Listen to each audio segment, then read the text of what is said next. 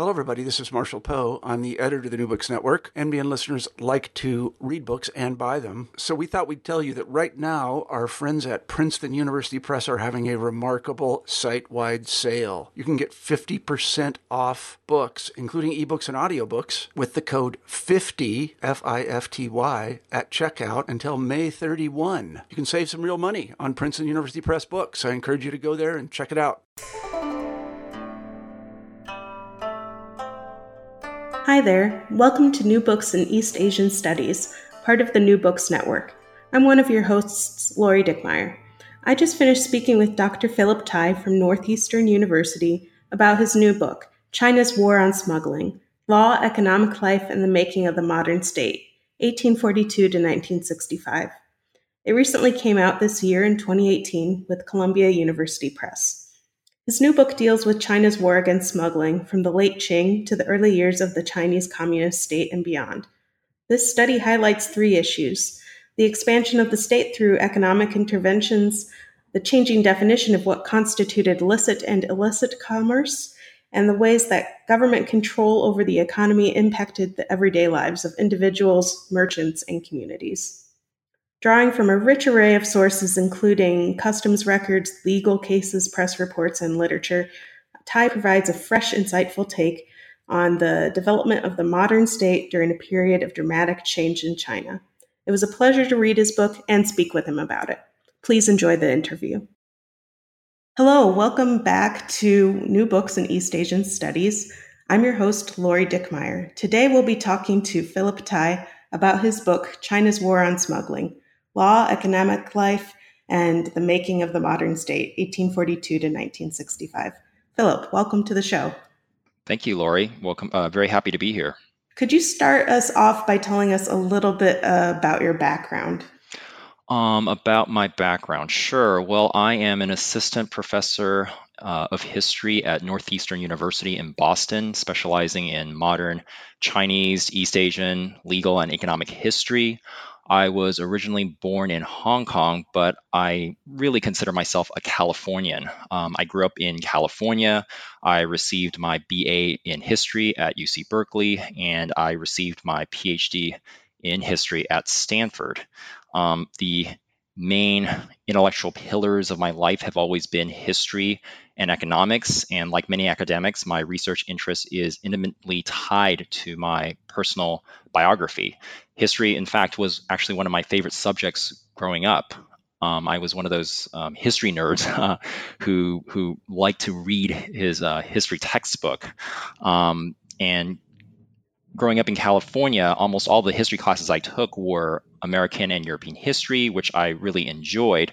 But um, by the time I went to college at UC Berkeley, I was very much eager to get in touch with my cultural roots. So when I arrived at UC Berkeley, I took full advantage of all the China related and East Asian related courses um, the school offered. I took Chinese language courses, Chinese history classes, Chinese philosophy classes. I studied abroad in China and so forth. Now, as for economics, um, economics was another lifelong interest of mine. Um, growing up, I devoured magazines like um, like Business Week, uh, The Economist. These were magazines that my father subscribed to. I also had some professional experience um, outside the academy um, between my time as an undergraduate and my time as a graduate student. I spent actually several years working in the private sector, working in consulting, working in finance. So when I finally decided to enter graduate school, I felt that studying Chinese economic history would be sort of the most ideal um, convenient vehicle to combine my different um, interests. And how did you come specifically to write a book on uh, China's war on smuggling? Hmm. Well, that's a very um, interesting uh, question. Um, as for the research topic specifically, um, I never really had any sort of personal fascination with um, s- smuggling or crime. Like other academics, um, I came into my research topic by pure, um, pure, pure luck, pure serendipity. Um, China's war on smuggling is essentially an expansion of my uh, doctoral dissertation, which I had completed in 2013 under the supervision of my advisor, the Chinese legal historian Matthew Sommer. Um, originally, the scope and coverage of the dissertation, which uh, was much more modest. Um, so I spent several years revising a few chapters, adding a few chapters, conducting additional research before I finally published it in June 2018. Um, I originally came into that topic um, when I kicked off my fieldwork in China many years ago. Um, when I arrived in China to conduct um, research for the dissertation, I had this sort of vague plan, this vague idea that I would write this global history or this economic history of trade in Southeast um, China. And during those early days in the archives, um, I was poring over many records, many catalogs, looking through a lot of materials. Um, as I was doing so, however, I, I kept coming across uh, materials um, or catalog headings related to smuggling or anti smuggling, just one after another. And initially, when I um, encountered all these uh, materials, um, my reaction was actually one of annoyance. I remember thinking to myself that I did not really, I did not want to look at smuggling. I wanted to look at trade. You know, the idea that it was not related, that smuggling was not related to what I was looking at. But of course, um, it slowly dawned on me that smuggling, smuggling is trade. It's just not trade that is um, legal. And once I had that epiphany, um, I began to see smuggling everywhere, not just because it was widely um, uh, practice, um, but it was also very widely discussed. And as I continued with my research, I also discovered and realized that smuggling intersected with many key issues in modern Chinese history, whether you're talking about the development of the modern state, uh, the expansion of state authority, the transformation of everyday life. Um, so, smuggling was a very important um, driver of many changes. And as I've said in my book, um, smuggling may have operated on the margins of the law, but it was far from marginal in driving some important trends in modern Chinese history. Certainly. Uh, could you tell us a little bit more about the sources that you used for this study since you referenced those? Uh, you make the point several times in your book that smuggling can be a difficult topic to study because of its illegality. So, uh, given that, what kinds of sources were you were you looking at? Um, I think that um, there was a historian um, who once said that the goals of a smuggler is to not appear appear in the the archives. You know, the smuggler who appears in the archives is a bad smuggler because he got caught um, or his activities were uncovered. So it's very difficult and somewhat elusive to uh, to study a topic like smuggling because many um, criminologists, many historians of crime have uh, been concerned with the so-called um, dark figure of history. You know, these are activities that normally fall outside the purview of um, the public gaze or the official gaze. So I had to use a diverse set of materials. So very uh, generally speaking, I use um, materials I consider quote unquote official sources, um, sources produced by um, the state. Um, the core materials that I employ are customs records. Um, customs records are mostly um, produced by agents, customs agents, bureaucrats who are um, normally at the front lines of this uh, campaign against smuggling, or people who are very much uh, who have very much a, a firsthand experience in seeing trafficking. Um, and their uh, archives contain um, everything from uh, reports on ordinary uh, trading activities, um, on specific uh, smuggling incidents, on intelligence reports, and so forth. I also um, employ other official sources like legal cases. Legal cases are very interesting in the sense that they show what the state thought was um, illegal, how they try to define that um, uh, definition, um, and how they try to enforce that definition in the courtroom. Um, so uh, these official sources, in some ways, tell us how um, what the, the, imperatives of the state uh, were, and how they try to push and enforce that that imperatives. Um, as for non-official sources, um, sources I try to use to round out the different perspectives, um, I include uh, materials like uh, newspaper articles, um, magazine articles, um, political cartoons, and even literary fiction. Again, these sort of um, non official sources can give us uh, different perspectives um, than the ones that are produced by the state. And they can also give us insights as to how ordinary people viewed smuggling. You know, did their opinions um, accord with or differ from um, that of the state, um, and other, uh, and they also may talk about smuggling in um, very interesting ways. Um, for instance, even if the officials uh, or customs agents can't seem to get a handle on um, who was actually conducting smuggling, there are many uh, journalists, uh, many uh, writers who actually might be able to say something about that, um, say something about these activities. Um, so it's very important for me when I was trying to uh, put this project together to consult this very diverse array of materials to make sure that I understand what uh, the state said, but also what this, what the, uh, to not fall into this sort of state-centered perspective by consulting sources outside the purview of the state. Right. So let's uh, dig right into uh, the meat of your book now and, and start with chapter one. Uh, so here you begin your study with uh, coastal commerce and the treaty port era in China. Um, so I'm wondering if you could talk a little bit about uh, why you started at this uh, period in time and what kinds of features of the unequal treaties um, were interesting for you to trace? Sure. Well, the book is essentially a legal and economic history of smuggling on the China coast um, from the mid 19th century to the mid 20th century um, under different Chinese regimes the Qing Dynasty, the Republic of China, and the People's Republic of China. Um, this period included seminal events like the decline and fall of Imperial China, the creation of the Chinese Republic, the outbreak of the Second World War, the Chinese Civil War, the Communist Revolution, and so forth.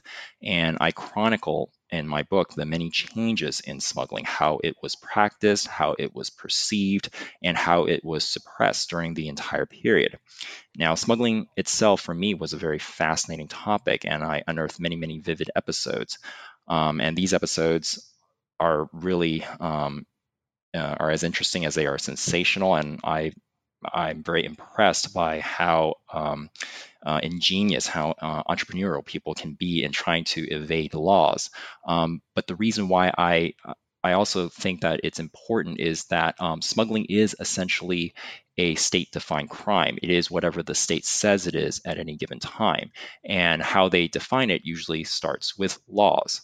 Um, and laws during the treaty port era, um, in many ways, is shaped not just by domestic Chinese laws, but also by uh, foreign treaties. Um, because um, during this period when um, uh, from the late 19th century onward, China had to um, sign a number of foreign treaties after the defeat of the in the Opium Wars, um, and these treaties severely constrained Chinese authority in many different ways. Um, for instance, um, China had to accord foreigners living in China extraterritoriality, meaning that the foreigners in China um, were immune um, from domestic Chinese laws; they were under the jurisdiction of foreign laws. Um, another important feature of the unequal treaties was that China lost its uh, right to set its own tariffs. It had to set uh, fix its tariffs on foreign goods at a very low rate. Um, both of these um, features of the unequal treaties, the introduction of extraterritoriality and the deprivation of tariff autonomy, these two um, uh, uh, uh, features of the unequal treaty shape the way commerce, whether you're talking about uh, legal or illegal, it shaped how commerce was conducted from the late 19th century um, all the way through the uh, early 20th century. So, in for me, when or, in order for me to figure out what was smuggling, I had to find out what the legal framework was. And what the legal framework was during this period was very complicated and very much tied to, again, domestic laws, changes in domestic laws, and changes in the um, international uh, these foreign treaties that China had to sign. So that is why I had to start with the uh, the, the, the treaty port era in the late uh, 19th century, going all the way to the early 20th century. Mm. Uh, during this period, you also make a note that uh, there was a new development, not just with these treaties, but with the creation of something called the Chinese Maritime Customs Service in 1854. So, could you talk a little bit about uh, the importance of that institution and the impact it had on commerce and smuggling on the China coast? Sure. Well, the um, creation of the Chinese Maritime Customs Service um, was uh, the, the Chinese Maritime Customs Service was a institution that was operated um, by foreigners, mostly foreigners, um, throughout most of its existence. Um, but it all, but it reported it uh, reported to the uh, central Chinese state, whether it was the Qing court or the um, Republican government. Um, and it existed from the uh, 1850s all the way to uh, uh, the end of the uh, Communist Revolution. So it existed for almost 100 years. And it was very important because it was one of these um, institutions that managed, um, collected, and regulated um, uh, sorry, collected tariffs and managed um, foreign trade on behalf of China. And it was an institution that was notable for its longevity. Um, there are no comparable institutions in Chinese history from the mid 19th through the um, uh, mid 20th centuries that had existed um, continuously. So it's a its records, um, its operations um, were very much complete, and these uh, materials actually provide considerable um, wealth for um, historians. In the past, historians have used the records of the Chinese maritime customs, which included many things from things like um, annual trade statistics to um, uh, annual trade reports. Um, and the Chinese Maritime Customs, in addition to being in charge of collecting tariffs and managing foreign trade, it also had, um, at different points uh, in its uh, operations, um, managed the postal service. It managed, uh, you know, uh, uh, collected data on weather, um, climate, um, it produced all these reports on random topics like the um, like opium, um, cotton, and so forth. So this was an institution that was very big, um, very expansive um, in its operational scope, um, and it was very important to my research because it was the agency, the number one agency on the front lines of the campaigns against smuggling, and it was very important in how it um, in order to understand smuggling, in order to understand how the Chinese government sought to enforce these um, uh, forces anti-smuggling laws, we had to look at the Chinese Maritime Customs Service. And there is actually um, considerable research interest in the Chinese Maritime Customs Service um, lately because of the archives um, that has opened up in recent years. Um, so and researchers have been able to um, mine these uh, rich archives to look at a variety of topics. So um, I just happen to look at smuggling, but um, there could be other uh, opportunities um, for other scholars to look at, um, uh, for other opportunities in, in um, research topics for other scholars as well. And one last thing about this chapter is that uh, you note that uh, low tariffs created by the unequal treaties um, shaped the type of commodities that were being smuggled during this time. So, could you talk a little bit about that development? Sure. The main um, development that I try to trace and during this long period is that during the uh, treaty port era, during this era when China was constrained by the unequal treaties, it had to maintain tariffs, again, very low at a rate of uh, roughly 5% on almost all foreign imports, with the exception of a very few imports. And during this period of low tariffs, um, it simply didn't really make a lot of sense for smugglers to try to smuggle um, certain um, goods. I mean, in the sense that there were a lot of smuggling going on, but if you really wanted to make money as a smuggler during this time, you wanted to smuggle goods that were either um, heavily taxed or uh, expressly prohibited. And generally speaking, during this era of low tariffs, the goods that um, smugglers really wanted to traffic were um, uh, goods like narcotics, like opium, which was heavily taxed, um, commodities or uh, items like weapons, which was again prohibited, and uh, items like salt. Salt was a, a government monopoly. Um, everything else might have been trafficked, but it just didn't really make a lot of sense. You're not really um, making that much money um, when you try to smuggle some ordinary uh, commodity. And from the perspective of the state, um, certainly there were many um, customs officials who tried to crack down on um, run of the mill smuggling, um, but the attention of most state officials was directed at um, fighting the smuggling of the uh, three commodities I, I talked about um, narcotics, weapons, and salt, because again, these were the commodities that the state had an interest in regulating. Um, again, either these commodities were heavily taxed, meaning that these money that this was money that the state was depending on, or they were expressly prohibited, meaning that the state did not want them in uh, coming into to, to China.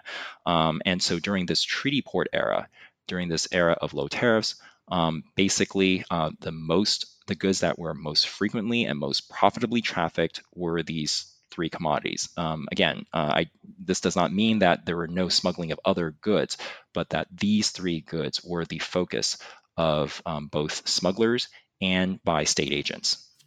But this, of course, all changes um, later on, um, which I'm sur- sure we'll, we'll talk about very soon. Uh, yeah, so moving on to your second chapter, you uh, come back to this uh, idea that the unequal treaties shaped the coastal economy through the two features which you've mentioned uh, extraterritoriality and the deprivation of tariff autonomy. Um, and in this chapter, you're turning more to uh, the intellectual debates that happen about smuggling and about uh, tariff, tariff autonomy. Um, so I'm wondering if you can tell us a little bit about what those debates looked like first among the literati during the late Qing and then uh, in these pub- more public debates uh, during the early republic. Sure. Um, the reason why I actually thought um, had to look at the issue of tariff autonomy is that when I was writing this book on um, on smuggling, um, tariffs were very central to driving what um, smuggling was. If something was heavily taxed, um, you know, the, it was likely to be uh, frequently smuggled. Um, and so as a result, I had to actually look at the ter- the history of the tariff in uh, in in China, and I had to actually try to also understand what did people think about um, uh, the tariff? How did they react to uh, China's deprivation of tariff autonomy?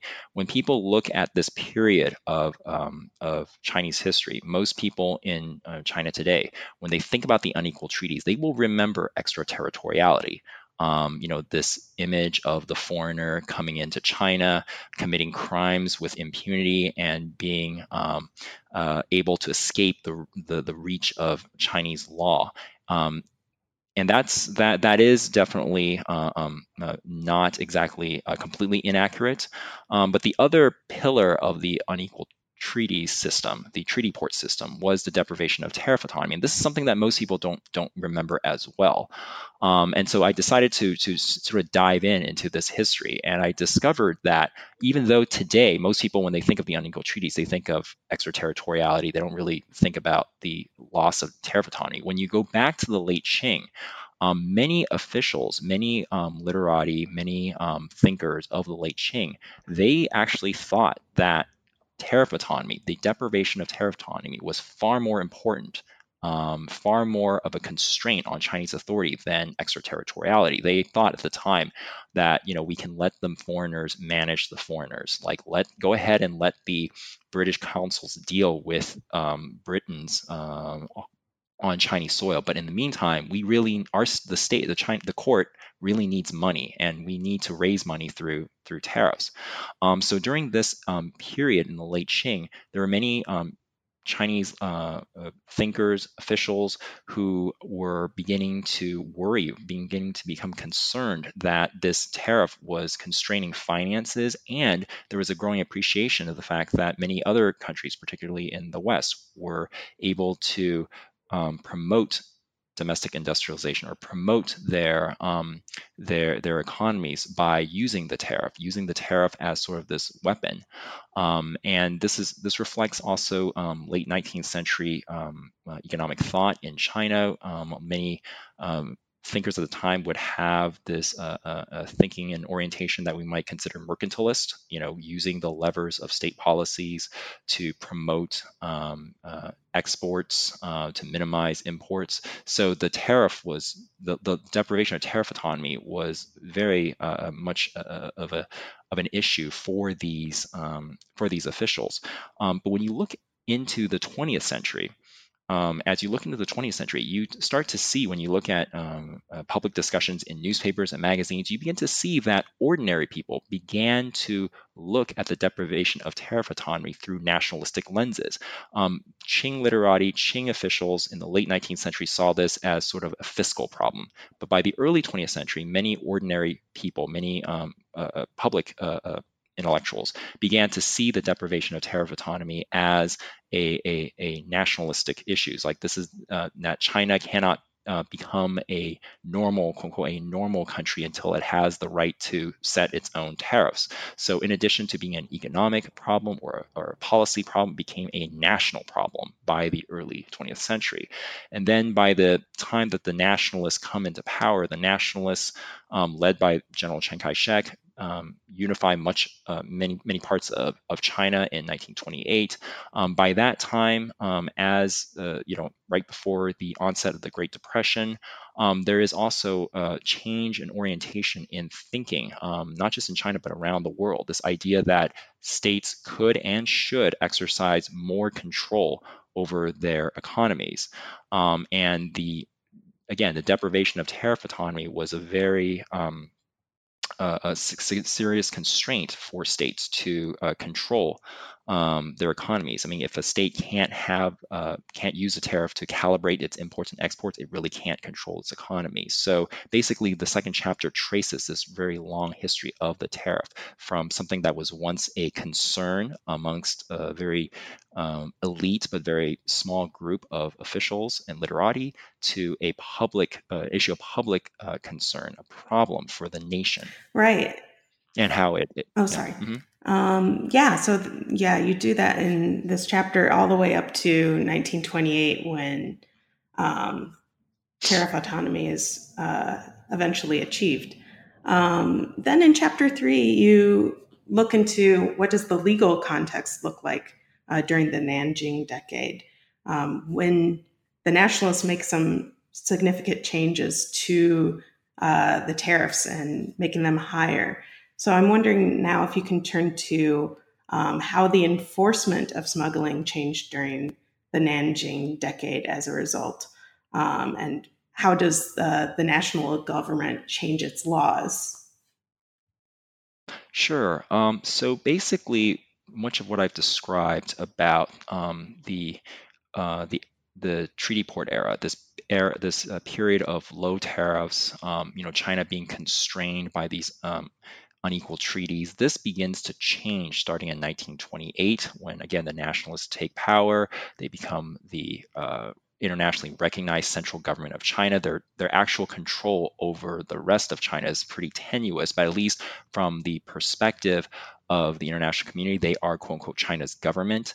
Um, also, um, they are the first sort of um, you know, the, they, they represent the first regime that has some semblance of central authority since the collapse of the imperial dynasty back in 1912, um, 1911, 1912. Um, and more importantly, this um, government begins to um, uh, try to institute all these policies to try to modernize China, um, modernize the Chinese state, modernize the Chinese economy. And one of their first accomplishments was to recover China's tariff autonomy. Um, they did so through diplomatic negotiations. They actually um, these negotiations actually drag on for several years.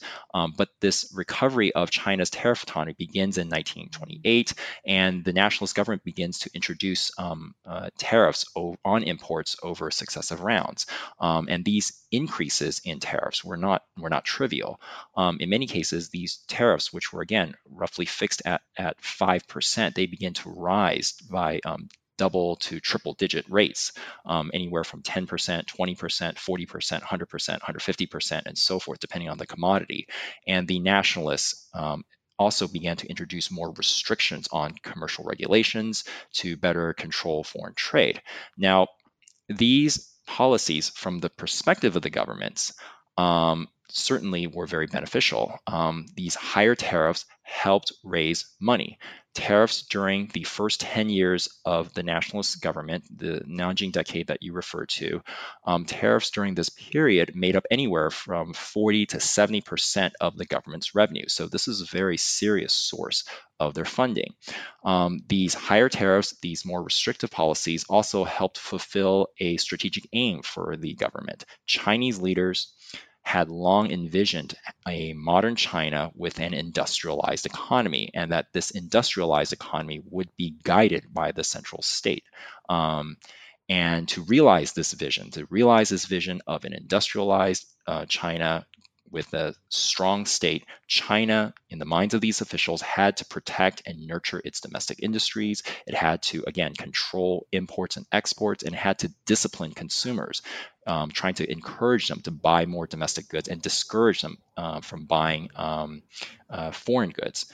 Now, again, from the perspective of the government, higher tariffs, more restrictive policies, are great, but for everyone else, whether um, these people were consumers or businesses, these policies simply meant higher prices and less commercial freedom.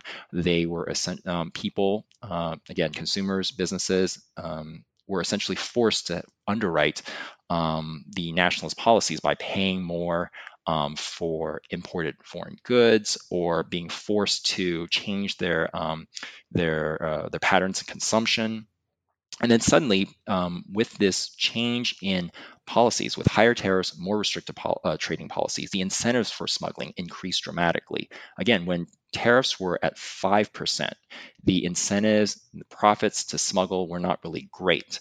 But uh, when tariffs rose dramatically, again, anywhere from, you know, from like 10% to like 100, 150% now at this rate, um, the incentives um, and profits to smuggle were enormous. And very soon, a smuggling epidemic broke out along the China coast um, as everyone rushed to profit from this um, voracious demand for cheap, quality smuggled goods. Um, and then, faced with this smuggling epidemic um, that it it created with its own policies, the nationalist government um, embarks on a very expansive, very coercive, and very violent anti smuggling campaign. And um, the government would send its state agents to aggressively crack down on illegal trade. Um, these state agents conducted much more invasive searches on ships, on trains, in homes and businesses, and on travelers. Um, and most importantly, the government also passed more restrictions on commerce, more draconian laws against smuggling.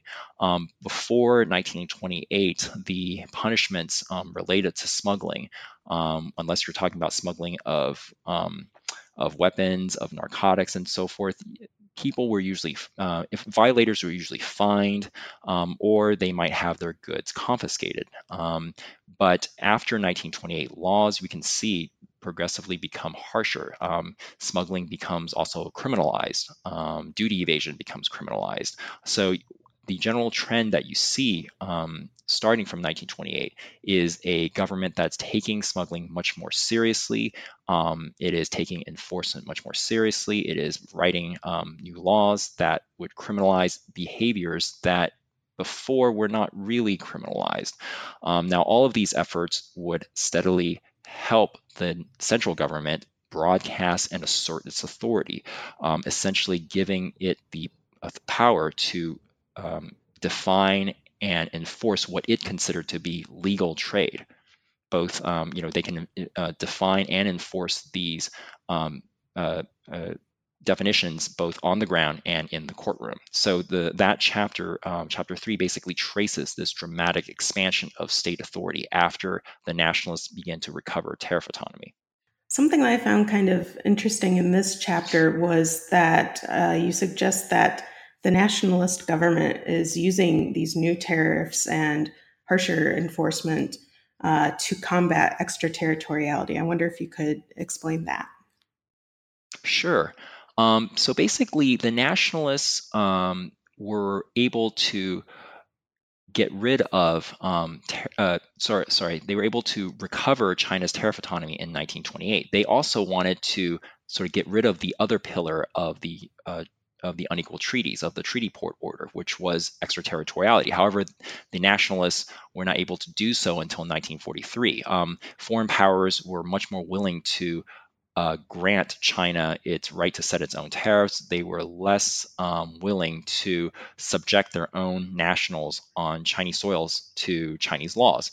So, in the meantime, as the nationalists were negotiating with foreign powers to eliminate extraterritoriality, um, fighting smuggling in some ways sort of pushed against um, these constraints, um, pushed against this uh, these extraterritorial privileges um, by foreigners by uh, through enforcement because through enforcing anti-smuggling laws, um, every time state agents um, try to, let's say, um, confiscate let's say, a, a, a Japanese um, uh, trawler, a Japanese boat for uh, carrying smuggled goods. Every time it tried to, they try to fine a foreign businessman or business person um, from importing uh, smuggled goods, um, or every time um, Chinese uh, agents would try to enter a foreign concession to try to arrest a Chinese smuggler. They had to encounter, they had to negotiate um, these very uh, complicated issues of jurisdiction um, and try to assert Chinese authority, push Chinese authority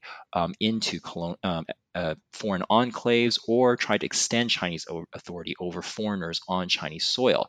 Um, this is a phenomenon that the uh, Chinese historian, the great uh, Chinese historian uh, Frederick Wakeman called asserting sovereignty through policing. Basically, by demonstrating authority on the ground, they were able to sort of push back um, uh, these extraterritorial privileges by asserting um, the right of Chinese authorities to enforce Chinese laws on Chinese soil on everyone, regardless whether they were uh, foreigners or Chinese.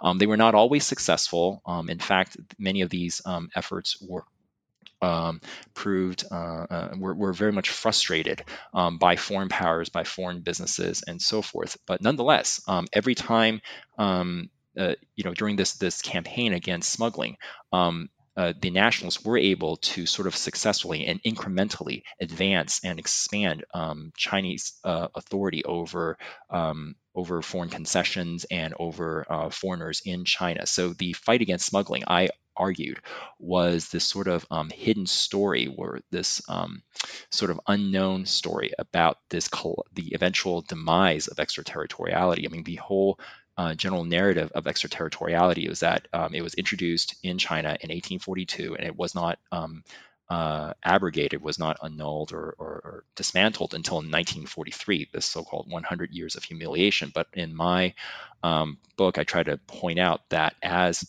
Chinese officials um, were trying to enforce these anti smuggling laws, they were trying to dismantle this um, uh, treaty port order from the bottom up. And that's a good seg into your next chapter, which talks about um, looking at these bottom up practices, uh, particularly from smugglers, um, and even in the public, the kind of response that there is to uh, smuggling. Uh, but you actually begin this chapter by looking at how new policies impacted uh, three commodities in particular rayon, kerosene, and sugar. I'm wondering if you could talk to us about uh, perhaps one of those examples. Um, sure. Um, basically, the the the what I try to do um, throughout the book is to look at the um, changes in government policies, um, whether it's through the tariffs, whether through laws, through regulations, prohibitions, and so forth, and see how they tra- how these changes translated into uh, new definitions of smuggling and how they may have translated or incentive, uh, you know, translated into the incentives for smuggling. Um, so this uh, chapter where I begin to look at smuggling from the perspective of consumers, businesses, and the public, um, what I try to do is try to understand how these new tariffs basically change the calculus of smuggling. Um, as I mentioned before, um, the most profitably trafficked uh, commodities before the uh, before 1928, before China recovered its tariff autonomy, um, generally speaking, were narcotics, weapons, and salt. Um, these commodities remain profitably trafficked. Um, you know, they they continue. You know, smugglers continue to um, move these commodities. They continue to make money off of these uh, uh, commodities. But after 1928, when the nationalist government raised tariffs on scores of ordinary consumer products, um, all of a sudden it became um, very profitable for uh, smugglers to move, let's say, uh, sugar or kerosene or rayon, rayon being this uh, material, this fabric that was used for clothes, um, when these tariffs were double digit even triple digit range. I mean, um, if you were a smuggler, um, you could, yes, indeed, smuggle, uh, continue to make money smuggling weapons, smuggling um, drugs, but um, these commodities are very difficult to come by and also they were very dangerous to traffic. But if you wanted to smuggle sugar, which is completely it's a, it's it's legal. It's not you know con- sugar itself is not illegal. It's um, it's just heavily taxed.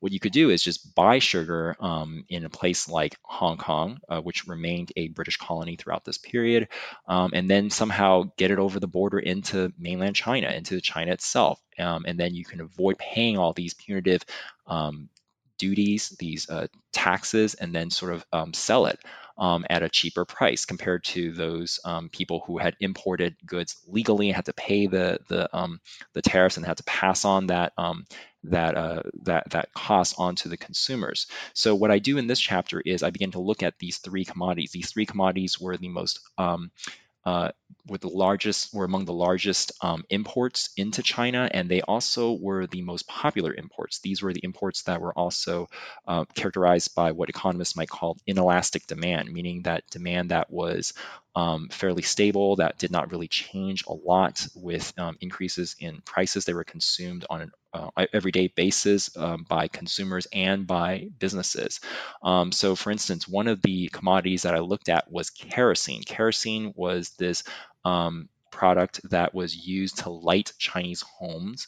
Um, this was used for all sorts of purposes. Um, and after the uh, the nationalist government tried to raise tariffs on kerosene, it was also trying to promote uh, domestic kerosene market. It also saw that um, the the demand for kerosene um, by taxing it that could create a steady uh, supply of money for the government. Um, after the introduction of these tariffs, all of a sudden you had all these um, uh, traffickers trying to import um, smuggled kerosene.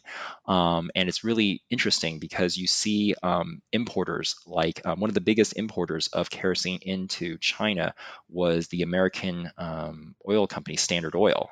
Um, and it complained. One of the, the, the strangest things was that these uh, companies um, complained uh, about how this influx of foreign uh, of smuggled kerosene um, undercut their um, their legitimately imported um, kerosene.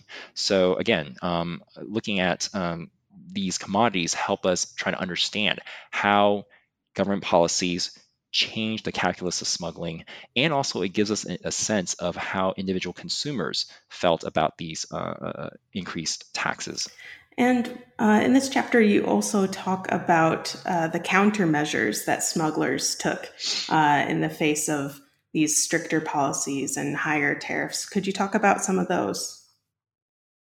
Sure. Um, in this chapter, what I wanted to do um, was to provide an opportunity for um, you know to to sort of flip that perspective the state-centered perspective you know instead of looking at smuggling from the top down looking at it from the bottom up looking at how smugglers um, operated. And one thing that i was struck by when i was doing my research was that on the one hand you had a state that was expanding its um, its uh, enforcement capabilities. It was investing considerable resources in arming its agents, in buying them the latest um, technologies, in um, in communications, um, in uh, you know buying them building, buying, uh, building bigger ships, um, and so forth.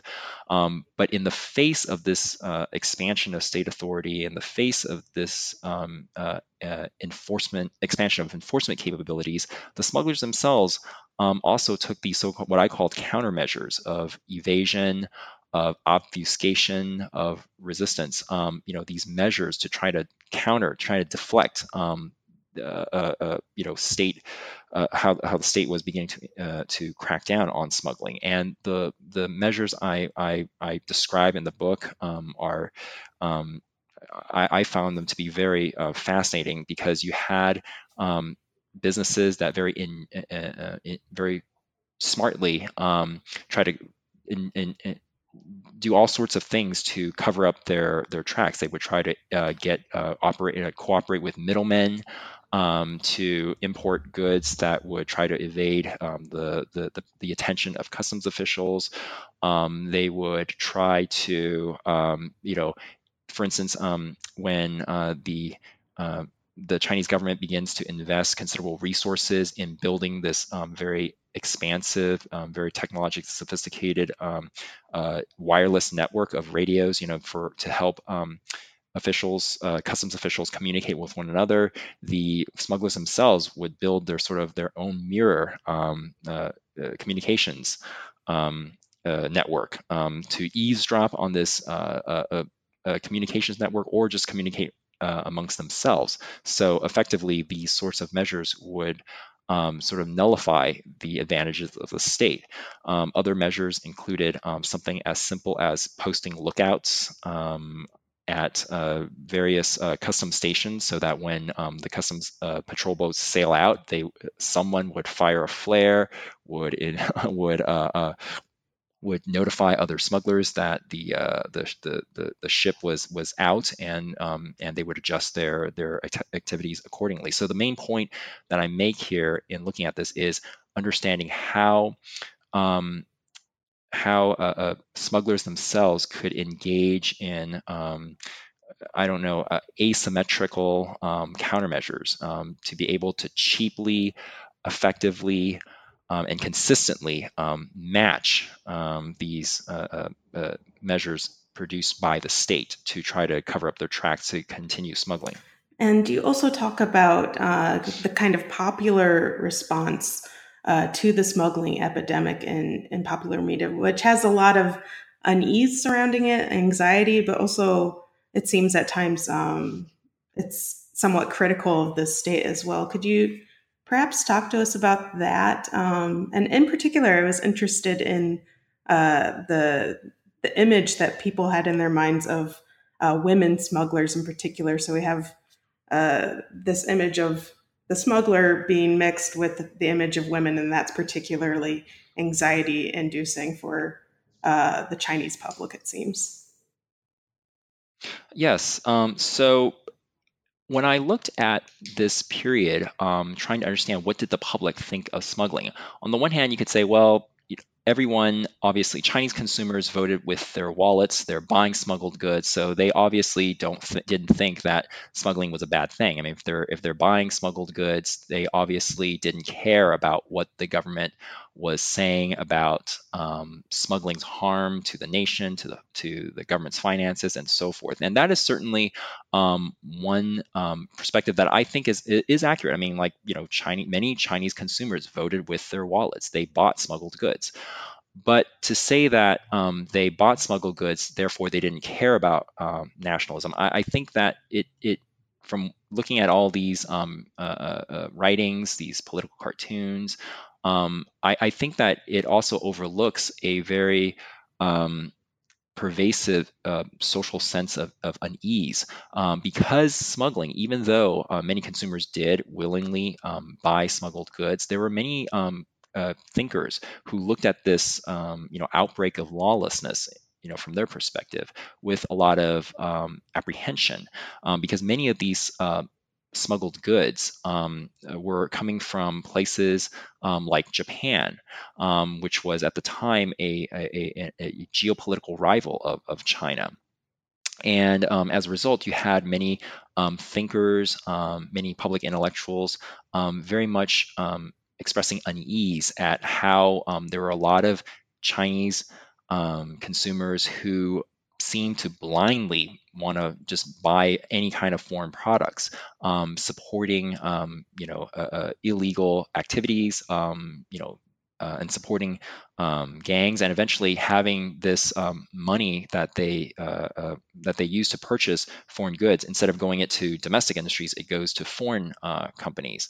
Um, as and so you see and so you see that um, anxiety expressed again through um, a lot of writings during this period. I was surprised at um, the number of political cartoons that I saw, which I also uh, provided in the book, trying to liken smuggling as a form of foreign invasion. Um, this idea that uh, smuggling is just one way for geopolitical rivals like Japan or foreign powers to extend their control over China. Um, as for the uh, uh, uh, uh the women smugglers that you mentioned, um, when I was looking at smuggling during this period, um, I I think that there was really interesting how smuggling highlighted this this gender dimension um, because during this period you had many um, women uh, who were engaged in smuggling. Um, one of the most uh, widely reported um, uh, uh, incidents um, were women, um, poor women, impoverished women um, basically trying to eke out a very precarious living, trying to smuggle um, certain goods from port to port. So um, you'd have women, you know, one of the favorite ruses that they have is to pretend that they're pregnant, um, you know, strapping a lot of smuggled goods around their belly, and then of course, um, uh, uh, you know. Uh, you know trying to fool um, inspectors or you know carrying babies that were not actually babies but you know bags of say sugar um, uh, disguised as as babies trying to smuggle these um, these goods um, and um, the this uh, uh, women smugglers were particularly effective because um, many of the enforcers were men and um, women were able women smugglers women traffickers were able to sort of use the social taboo of you know of of um, uh, uh, against the in, the invasion of the uh, uh you know women's um, privacy um, as sort of a shield. And so during this period, as you had many um, women engaged in smuggling, they became much more um, much more uh, uh, visible in the public uh, eye. This isn't to say that there were no men smugglers or that women did not engage in smuggling beforehand. Of course they did. It's just that during this period, um, that as women um, were also entering the workforce into factories, um, into uh, you know the uh, the uh, the office space um, one historian called this um, entrance of women into the public sphere as meriting considerable anxiety, generally generating considerable public anxiety. And um, during this period, um, also women would partake in smuggling. So this only exacerbated prevailing social anxieties about this changing role of women. And also, it's very interesting to note that within um, some of the uh, popular um, uh, magazine articles, um, some of the political cartoons, as well as some of the literary fiction. Um, there was also discussion of um, of smuggling and women. Um, there was this one political cartoon in my book that likened um, smuggling um, uh, you know merchants who engage as smug engaged in smuggling um, as akin to a, um, a man engaging in the services of, of a prostitute and so forth. So there's these really interesting um, gender dimensions that I try to explore, try to at least sort of throw light on. Right. Uh, yeah, it's fascinating stuff.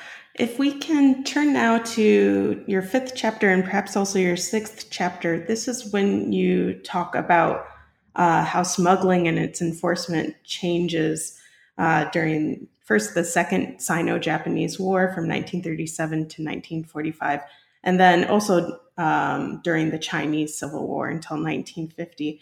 I'm wondering if you can talk a bit about your findings about those kinds of changes that occur during those periods.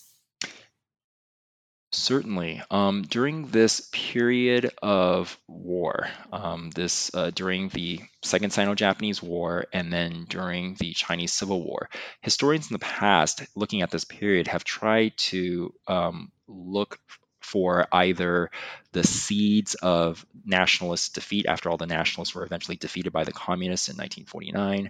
Um, they've actually looked at this period as a time that the national state was uh, collapsing, um, or that the communists were building its network, eventually able to prevail over uh, uh, uh its uh, its rival. Um, and I think those narratives um, within the um, within uh, the the, uh, the the modern Chinese history community, that has actually um, undergone some um, reassessment. Now, uh, historians looking at um, this period have remarked about how the Chinese state, uh, the national state, was indeed besieged, was indeed under great pressure, but even under such pressures, it was able to build a great uh, bureaucracy um, that extended um, economic controls in all sorts of ways.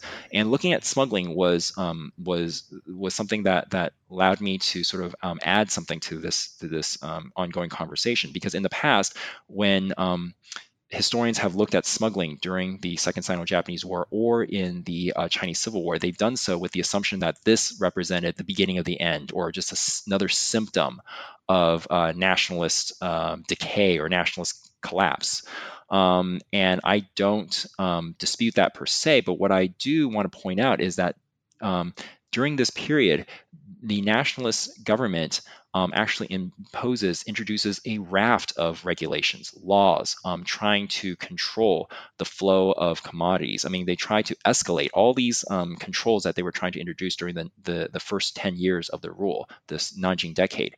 Um, these controls escalate further during wartime. During wartime, um, the nationalist government would pass new laws that would nationalize certain uh, commodities, uh, uh, and they would try to retain some of these wartime controls during uh, into the post-war or the you know post-war era, right after the uh, Second Sino-Japanese War, into um, the Chinese Civil War. Um, and many of these uh, controls, many of these uh, regulations, would themselves be um, be taken over by the communist government. Um, so during the wartime, during the uh, during the Second Sino-Japanese War, during the Chinese Civil War, there was considerable amounts of smuggling because the nationalist government was trying to assert um, its control over different facets of the economy. Um, and of course, during, through the uh, it was also encouraged by the uh, by the uh, the conditions of warfare you know the material deprivation um, you know the uh, the great changes in supply and demand um, and so forth and so for instance in the um, uh, one one finding that I have um, remarked upon in my chapter on smuggling during the Second Sino-Japanese War was this phenomenon of "quote unquote" trading with the enemy. Um, the nationalists. Uh, nationalist China, even though during the Second Sino-Japanese War it retreated into the west into uh, Chongqing, uh, Chongqing, um, and um, Western China, while the Japanese um, uh, occupied much of the east eastern seaboard. During this period, um, there was considerable trafficking um, between the uh, different sides. Um, historians in the past who have looked at this have said that this is the sort of a, again uh, a symptom of nationalist decay, its inability to um, discipline or monitor um, its commanders on the, the front. I, I, I, don't dispute that, but what I do want to say, uh, what I do say in the um, in this chapter is that um, again, um, we have to understand what were some of these um, drivers of smuggling, and also by putting this into comparative um, uh, into comparative context, into a comparative perspective. Because when you look at through the annals of history, um, you'll realize that trading with the enemy, trading between two um, belligerents who are ostensibly at war, this is actually not a very uncommon uh, phenomenon. Um, I end one of my cha- my chapters on smuggling during the Second Sino-Japanese War with this uh, these uh, findings by these political scientists who basically looked at 500 years of warfare and concluded that yes, trading with the enemy, whether you're talking about outright warfare, whether you're talking about civil wars and so forth, this is actually a very very common phenomenon. So in many ways, the nationalists were engaged in something that was no different than what other uh, other regimes, other governments, other countries have done in the past. Um, as for the um, the chapter on smuggling during the the uh, Chinese Civil War, um, I do again point out some of the problems that the nationalists encountered in trying to rebuild a war-torn economy. Um, the nationalists were trying to rebuild um, China after eight years of devastating warfare, while at the same time trying to suppress a communist insurgency. Um, so so this so my my chapter on on on that period basically um, tries to highlight why um, smuggling occurred because of many uh, because of the, the ways that the nationalist regime was trying to continue these wartime controls. Um, and also, I thought it was really interesting in the sense that the collapse of the Japanese Empire after 1945, after um, World War II, the Second Sino Japanese War, essentially redrew the map, the political map of East Asia. So you had a lot of trade which was once considered um, within the Japanese Empire. Now all of a sudden you have um, trade uh, that was, you know, in this new period when you have, you know, Korea um, which was a Japanese colony, gaining its independence. Uh, Taiwan, which was a Japanese colony, now belonging part to, to China again. Um, after these massive changes on the um, on the political on the geopolitical map, um, all of a sudden you have also changes in the definition of smuggling. Um, and there's during this uh, period, as again when the nationalists were trying to fight a communist insurgency, they were also trying to to try to figure out well how do we uh, establish trading relations with an independent Korea? How do we um, establish trading relations, or should we establish trading relations with a defeated Japan and so forth? And so, um, during this this period and when things were were in flux, um, people were not waiting for um, the Chinese government to reestablish or to legalize formal trade. They were considering uh, they were conducting their own um, trade, whether for profit or for survival. And many of these policies were marked as quote unquote smuggling. Um, another p- important um, point that I, I, I, highlight in the chapter on smuggling in the um, the, the during the Chinese Civil War was gold smuggling.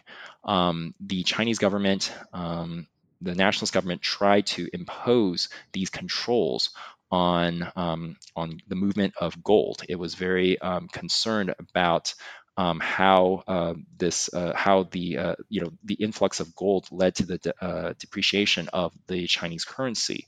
Um, and many of these policies actually um, not just had um, domestic impact, but it also reshaped the global economy for gold.